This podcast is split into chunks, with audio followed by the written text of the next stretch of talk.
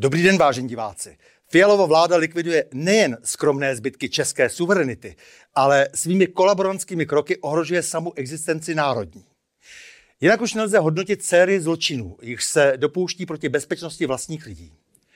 Takzvaná obraná smlouva se Spojenými státy nás posouvá na úroveň amerického protektorátu, kde si bude moci armáda USA dělat prakticky, co se jí zlíbí.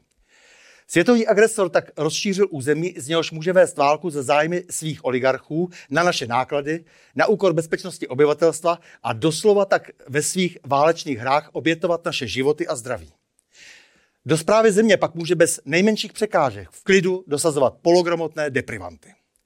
A aby toho nebylo málo, tak prohnilý ministr vnitra Rakušan čerstvě na radě ministrů vnitra a spravedlnosti EU za Českou republiku schválil další nehorázný návrh dvou nařízení nového paktu o migraci a azylu. Z návrhu vyplývá, že na jeho základě budeme přijímat povinně migranty, kteří vstupují do Evropské unie, ještě navíc prakticky nehodlá v tomto vstupu účinně bránit. No a nebudeme-li migranty chtít, potom budeme platit výpalné. Různé technické vytáčky a žvásty o výjimkách si laskavě vetkněte za klobouk, pane Rakušane. Ve studiu sedí publicista, vydavatel, bývalý politický vězeň a signatář Charty 77 Oto Černý, který po vpádu vojsk Varšavské smlouvy v roce 68 zapál na Václavském náměstí tank okupantů a celý život se věnoval vojenství a možnostem ozbrojeného odboje proti cizím vetřelcům. Vážený o to, jak ty jako politický vězeň, eh, který seděl za to, že připravoval vlastně ozbrojenou spouru proti okupantům a bývalému režimu, jak ty hodnotíš dnes to smluvní pozvání eh, k další okupaci České republiky? No, je to bezprecedentní, protože to, co jsem zažil já v tom roce 68, eh, v podstatě si se zdá se být podobné, ale vůbec není, protože vyšlo o dohodu dvou velmocí, a nakonec ta vláda byla dotlačena určitým násilím k tomu, aby něco podepsala. Když to dneska si tam jedeme s, nás, s jásotem a sami tu smlouvu prostě podepisujeme bez konzultací s občany, což je bezprecedentní. Že na ně to především dolehne. A ještě navíc tu smlouvu podepisují lidé, kteří zcela evidentně nejsou schopni rozpoznat eh, ty všechny ty důsledky, jako to, co se bude dít v budoucnosti, nejsou schopni pochopit, jak, si, jak je ohrožena bezpečnost naší, naší republiky. No, především, protože obraná slova znamená, že pokud tady budou cizí vojska, notabene eh, armáda Spojených států, to znamená, že se naše vojensko, vojenská situace zhorší, protože oproti dnešku, kdy nejsme zase tak podstatně zajímaví, se nejenom staneme velice zajímavým cílem pro první, pro primární úder ze strany teda protivníka. To znamená, že to poletí na logistická centra, přehrady, elektrárny a podobné věci, budeme bez proudu, bez toho a tak dále, protože američani, kteří tady budou, si budou chránit sami sebe.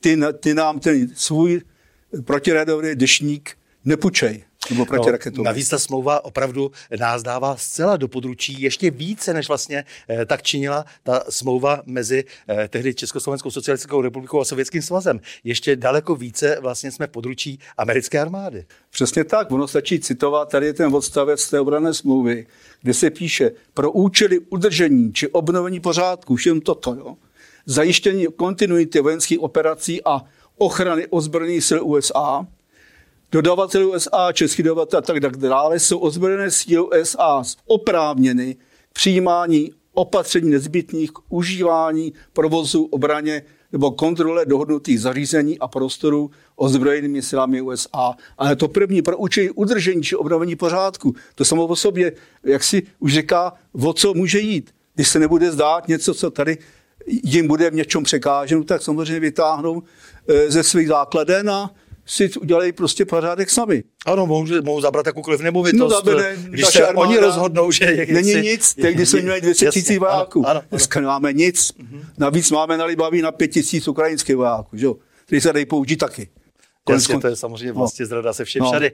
Ale pojďme dál. Rakušan si přisadil. Eh, Rakušan tady patolí zalsky a zbaběle nám za zády opět schvál návrh, který znamená v podstatě další likvidaci našeho eh, sociálního a kulturního zázemí. Je to opět útok na národ, eh, protože samozřejmě další a další přistěhovalecké vlny, které nebudou řádně kontrolovány, tak budou velikým bezpečnostním rizikem a v podstatě, už říkám, už je to na hranici likvidace národní. Eh, takže jak ty vidíš jako tu, tu, to riziko bezpečnostní v tom, co předvedl pan Rakušan? No je to riziko ohromné, protože nejenom, že tady máme dneska skoro milion cizí státní příslušníků, byť teda dalo by se říct ne, tak eh, bych řekl kulturně od, odličných, ale jsou tady, jsou jej mezi nimi spousta válečných vysloužilců a tak dále, což jsou určitě, jsou tady, se tady etablují kriminální gengy, kteří jsou vždycky první, když nějaká taková riziková krizová situace. Takže když sem potom přijdou další deset tisíce, které nebudou chtít někde tam, notabé na severu, kde jsem teda žil, to znamená velice dobře, kde jich několik set až tisíc běhá, kteří jsou oficiálně vyhoštěni, ale prostě se někde schovávají, No tak je, když nám u sebe, tak ho posílat sem, pochopitelně. Nebo budeme platit 14 miliard, jo, což 18 miliard, miliard mělo stát důchod. 14 miliard by měli stát tyhle ty uprchlíci, pokud tě nebudeme chtít přijmout. Už jenom tyhle tu, tu situaci si vezmeme jako v úvahu. A že, ty, že ta situace ve Švédsku, a to je Švédsko konkrétně, zajímavější v tom, Ty jsi tam dlouho žil ve Švédsku. Já jsem tam žil 15 let, takže vím, jak to tam vypadá i dneska, proč mám kontakty a čtu eh, ten švédský tisk. Takže tam jenom od eh, prvních pět měsíců letošního roku 144 přestřelek, eh, z toho 18 mrtvých, 18 zranění, 30 bombových úteků, 20 překažených a tak dále. Na poslední neděli 15-letý chlapec, který ho postřelil na ulici, zastřelil na ulici. No, jeden německý novinář spočítal dokonce 21 tisíc útoků nožem e, za rok v Německu, Německu třeba. A tady se jedná o střelní zbraně, dokonce o granáty a podobně, se střílí samopalma, policii a podobně. A nikdo je není schopen zastavit. Jediná možnost a šance by byla, kdyby e, švédská vláda vyslala do ulic armádu. E, na Ukrajině vedou Spojené státy skrze Ukrajince prakticky válku s Ruskem. My jsme byli do té války naší vládou vtaženi. Jaké je to pro nás bezpečnostní riziko? No, my se s tím pádem stáváme účastníky toho konfliktu. Jako pokud je teda na nějaký bázi, já nevím, hospodářsky někde prodáme nějaký zbraně, budíš, to se snad ještě toleruje. Ale pokud se aktivně účastníme a dáváme to najevo a máme společní podniky, chceme dělat společní podniky e, se zbrojní, zbrojními e, průmyslem Ukrajiny a pokud se jako ne, vůbec se ne, ne, netajíme s tím, kolik zbrojního materiálu, to, co víme, se to tu Ukrajinu dodalo, no tak jsme jasní účastníky konfliktu. Takže potom není třeba se čemu divit, když prostě ta nás dolehne plnou měrou, když ten konflikt teda překročí ty hranice Ukrajiny. Eh, ta protiofenzíva Ukrajinců, která teď má být vedena, eh, které vlastně se účastní poradci nejrůznější západní, eh, různí dobrodruzi, západní vojenská technika, je to živeno západními penězi, tedy včetně našich peněz, naší materiální, jakési pomoci podivné a tak dále. Jaké je to pro nás bezpečnostní riziko, když to všechno selhává, protože selhala sankční politika a teď v té situaci, ve které dnes jsme, stále klesá podpora Spojených států států ve světě, u nás se to, o tom vůbec nehovoří a velmi rychle roste v tom konfliktu podpora Ruska. Co to všechno bude pro nás do budoucna znamenat? To znamená, znamená to, když to dohlídneme, znamená to, že mě na okraji nějakých hospodářských zájmů i politických zájmů budeme tady někde ukropičko v Evropě, o kterém nebude mít nikdo zájem, nemá co nabídnout, naopak se jaksi a je jakým noh sledem té velmocenské politiky Spojených států, kterou dneska odmítá, jak říkáš, na celém světě a který se jako klanějí spíš, nebo se klonějí spíš k tomu BRICSu, teda těch států, který dneska uh, jako komunikují s Ruskem, mají ekonomické i vojenské vztahy. To znamená, že se ocitáme totálně na chvostu všeho. Takže pro nás to tady může být znamená bídu. Nic jiného, to se nedá jinak nazvat.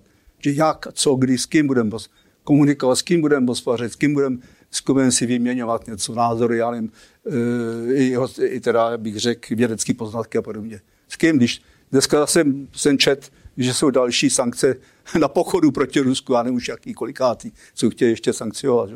No, je to všechno směšné, ale no. samozřejmě pro nás je to ponižující, no to je, a že likvidační. Se tomu člověk může zasmát, kdyby to bylo tragický a pro nás teda existenčně teda vysloveně e, nás to zahá, zahání a dohání do existenční nouze a dost, že ten stát nakonec se může i rozpadnout nějakým způsobem, že jakmile budou teda, bude nedostatek, budou nepokoje a když si přepočteme nějaký tady ty migranty a, a další další, tak pochopitelně absence naší armády, no tak kam to spěje? Mhm. Milí to, já ti moc děkuji za rozhovor a s vámi, vážení diváci, se těším na další setkání u cyklu O čem se mlčí.